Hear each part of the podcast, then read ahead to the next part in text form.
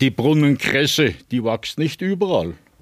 Aber dort, wo qualitativ ein gutes Wasser, ein Quelltopf vorhanden ist, da ist auch die Brunnenkresse vorhanden. Vor allen Dingen im Frühjahr nach der Schneeschmelze, da kommt der Nüssli-Salat.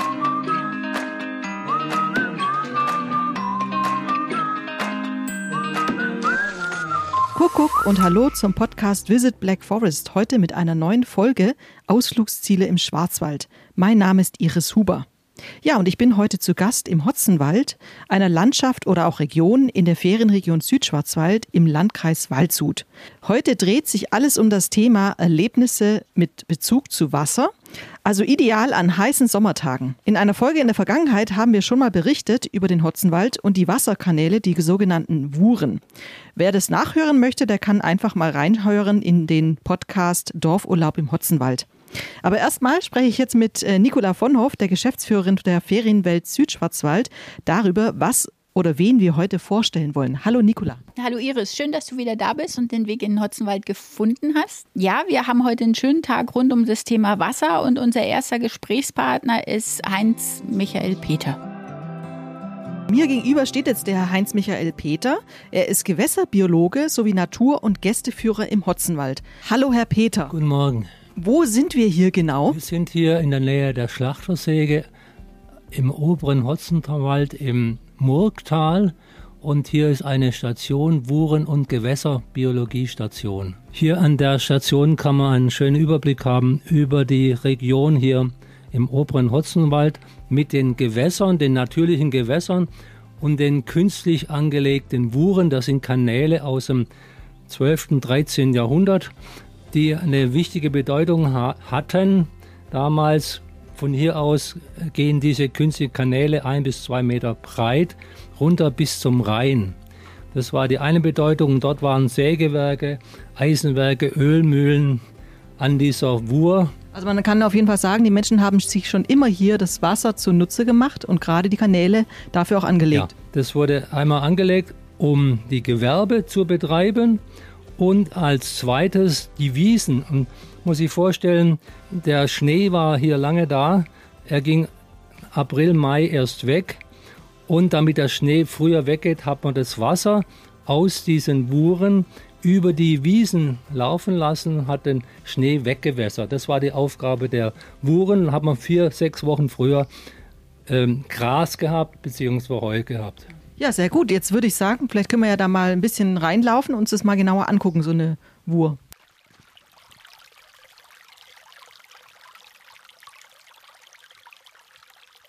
Peter, was macht denn eigentlich ein Gewässerbiologe?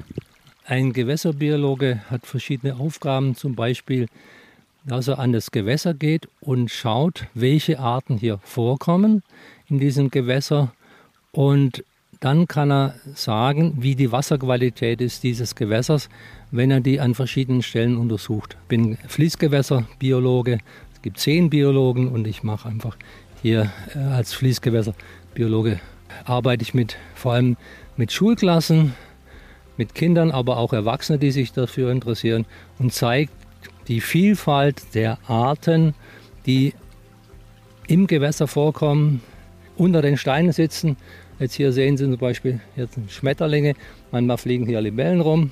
Wo sind wir denn hier genau? Wir sind ähm, am oberen Teil der Murg, oberhalb hier, wo eine Plattform ist, wo man äh, schön Gewässerbiologie mit Kindern machen kann. Ja, dann können Sie jetzt vielleicht mal mit uns so eine kleine Probe hier machen, oder? Ja. Ich sehe schon, da gibt es verschiedene Utensilien. Sie haben jetzt da so ein Sieb. Eine Schale hier und ein Sieb, ein Netz und mit diesem gehe ich jetzt an das Gewässer, fülle die Schale daumendick mit Wasser und drehe dann Steine um und gucke, ob ich da welche Tierchen fangen kann mit dem Netz. Also Goldschürfen ist hier nicht, oder? Nein, Goldschürfen ist noch nicht, aber die kleinen Tierchen sind eigentlich schon was Goldiges. Eine Eintagsfliegenlarve, eine junge Eintagsfliegenlarve das sind Larven, die ein, zwei, drei Jahre im Gewässer sind, haben drei Schwanzanhänge und da kann man sie als Eintagsfliegenlarven auch erkennen. Die schlüpfen dann raus und sind als erwachsene Tiere fliegen sie hier hin und her. Was wären denn jetzt so Tiere, die vielleicht hier besonders vorkommen oder die besonders typisch sind für die Region hier oder seltene Tiere? Am faszinierendsten sind die Tierchen, die mit Steinchen ihr Holz, ihr Haus bauen, ihr Wohnmobil bauen. Und da gibt es welche hier. Und da bin ich noch am, am Suchen jetzt. Aber das macht den Kindern ja auch total Spaß. Nicola, warst du schon mal mit deinen Kindern hier? Ja, also der Moritz, als er klein war, der wurde regelmäßig mit mir hier zum Murk geschleppt, weil es einfach ein wunderbares Revier ist für Kinder. Man kann sie laufen lassen und sie können immer am Bach entlang gehen. Und äh, ja, Kinder wissen sich mit Wasser ja sowieso immer ganz gut zu beschäftigen. Nicola, jetzt waren wir gerade ja vorhin äh, direkt schon auf dem Murgtalpfad auch ein Stück und waren verabredet mit dem Herrn Peter, dem Gewässerbiologen. Dann sind wir jetzt wieder ins Auto gestiegen und wo sind wir jetzt genau?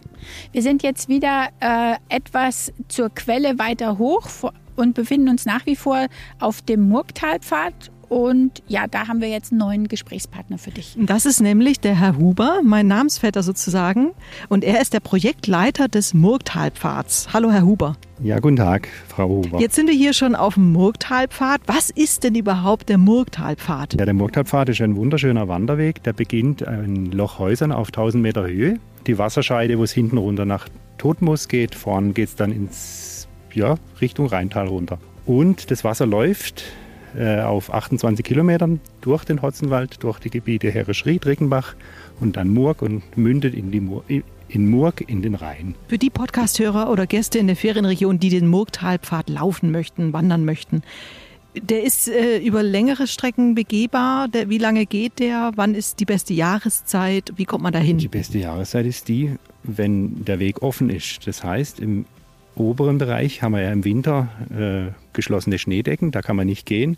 Aber sobald der Schnee ab ist, sprießen dort im Wald, wenn, das, äh, wenn, die, wenn die Bäume noch keine Blätter haben, sprießt das kleine Kraut im Wald, dann ist es sehr schön.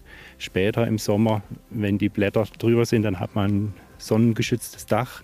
Eigentlich das ganze Jahr, im unteren Bereich das ganze Jahr. Der Murgtalpfad geht ja schon ungefähr sechseinhalb Stunden, wenn man den gemütlich läuft. Ist das sehr anstrengend? Kann man das mit Familien, mit Kindern machen oder nur für geübte Wanderer?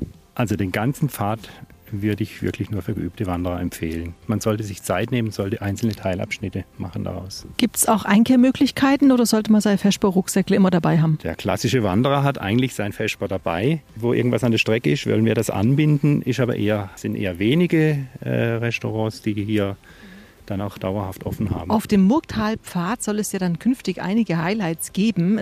Was ist denn noch ein besonderes Highlight auf dem Murgtalpfad? Also geplant haben wir in, in Hottingen beim Strahlbrusch einen Seilübergang über die Murg. Da sollen praktisch oben und unten zwei Seile gehen, sodass Kinder oder Erwachsene darüber laufen können. Wie lange muss man sich da dann entlang hangeln? Die Murg ist an dieser Stelle vielleicht acht Meter breit. Aber trotzdem ein kleines äh, Highlight, ein bisschen Adrenalinkick auf dem Weg. Genau. Es ist ein weiteres Highlight in Planung und zwar oben bei der Quelle. Da fehlt noch ein bisschen so der Kick, was kann man machen? Und da kam äh, mir die Idee eines Weidendoms, äh, das dann auch genutzt werden kann für, als Startpunkt oder auch für irgendwelche Events.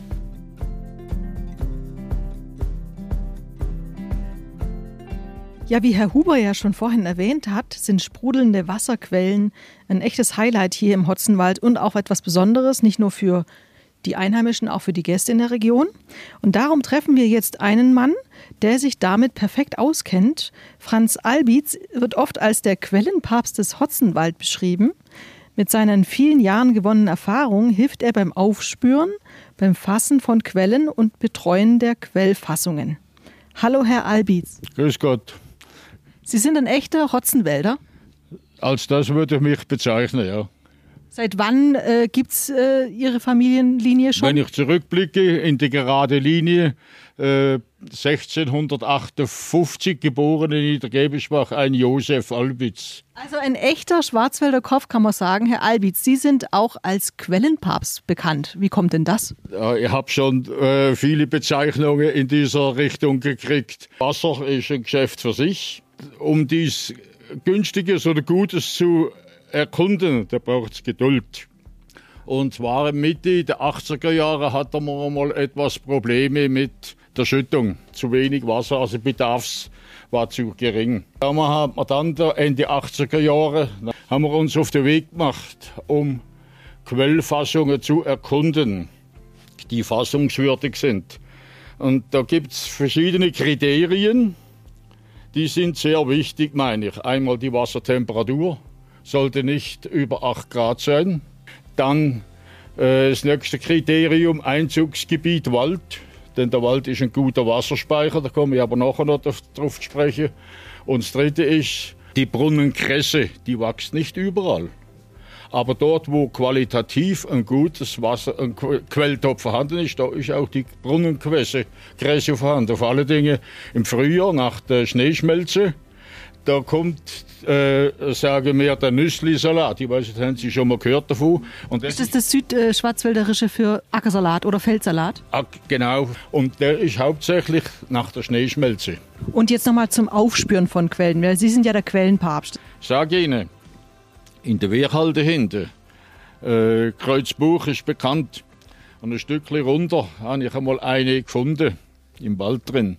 Da bin ich gefahren, oder? da läuft ein Bächli Wasser, muss mal gucken.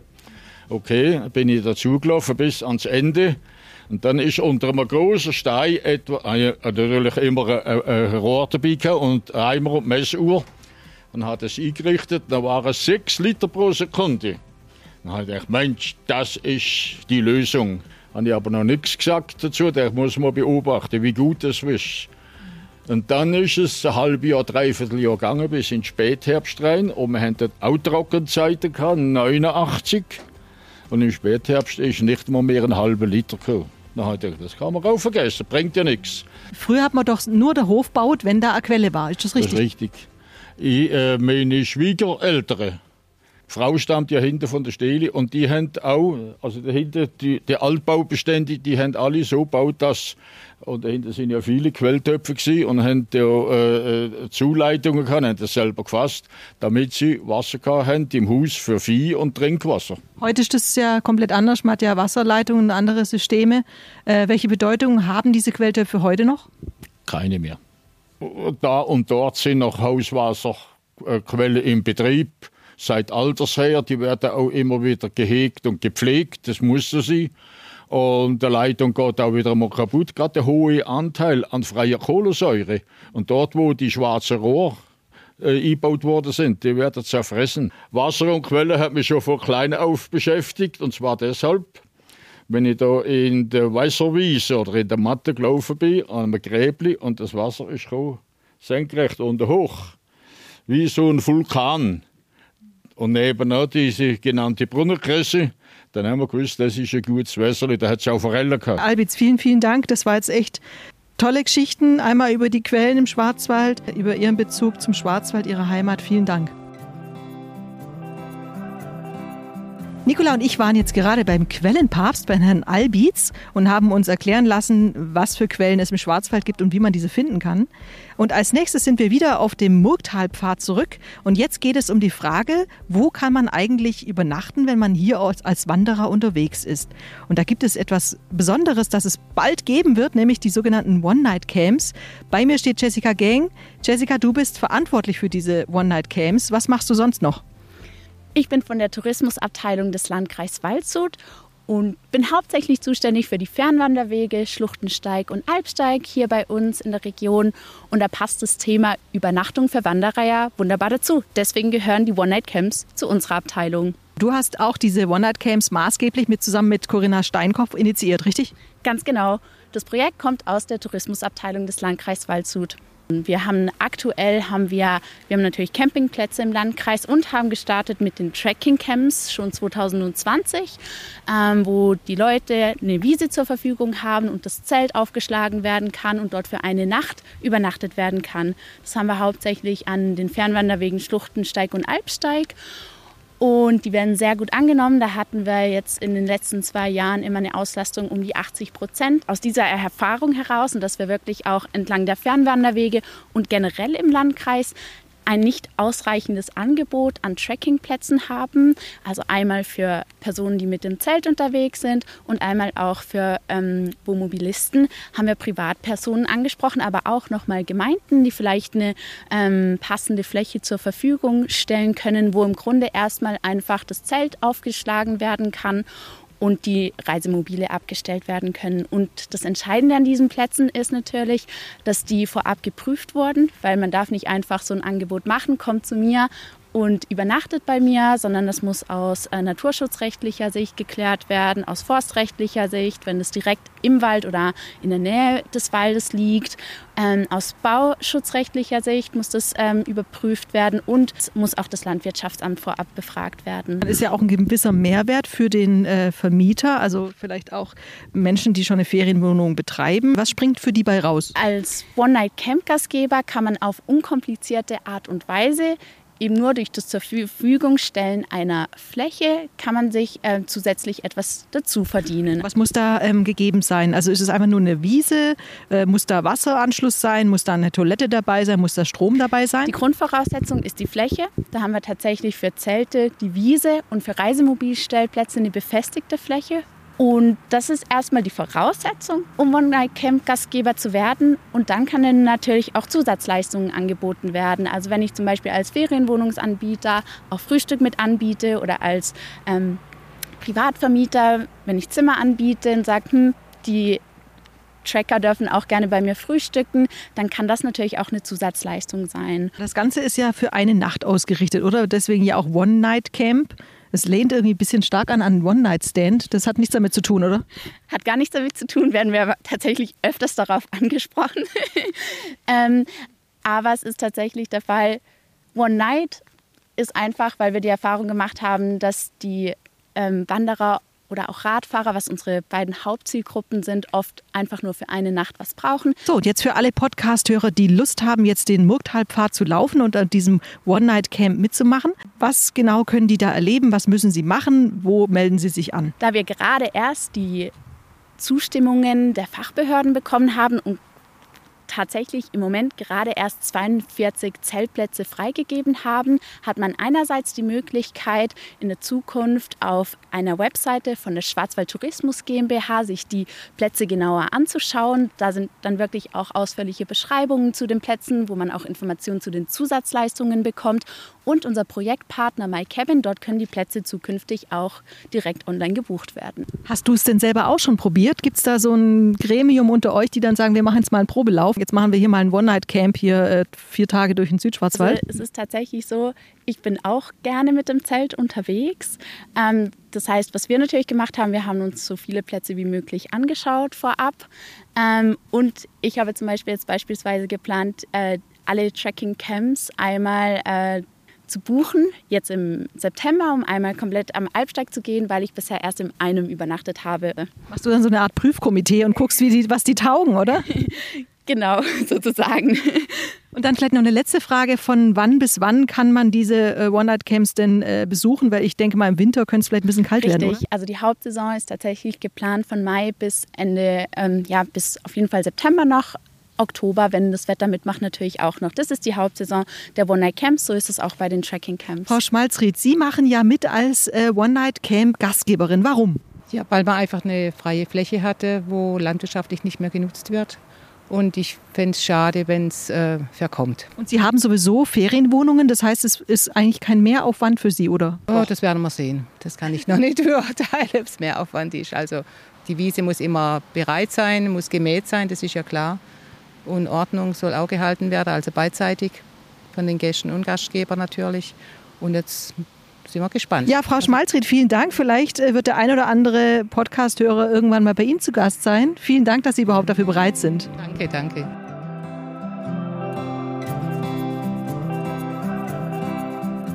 Liebe Nicola, jetzt waren wir heute den ganzen Tag unterwegs hier im Hotzenwald und haben uns angeguckt, was der Gast alles erleben kann in Bezug auf Wasser. Wie hat dir der Tag gefallen? Oh, es war super. Wie immer hatten wir einen wirklich schönen Tag im Hotzenwald. Schön, dass du da warst. Es ist immer eine große Freude, mit dir unterwegs zu sein. Und eine Besonderheit ist ja auch noch dieses One-Night-Camp, das ja bald starten wird. Das ist ja auch ein super Angebot, weil man darf im Schwarzwald ja nicht wild campen. Ist das so richtig? Genau, also wild campen, ich kann das verstehen, dass man das schön findet, in der freien Natur einfach so zu übernachten.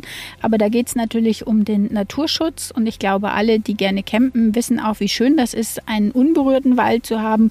Und äh, die, die Tiere brauchen einfach auch Rückzugsmöglichkeiten. Und insofern ähm, finde ich, ist es auch eine gewisse Art von Verantwortung. Dann lieber solche Trekkingcamps, die machen wir ja gerade für die Camper, äh, die gerne möglichst naturnah machen wollen. Und auch diese One-Night-Camps, das, das ist ja das ideale Angebot, um einfach dann auch das wilde Campen zu vermeiden.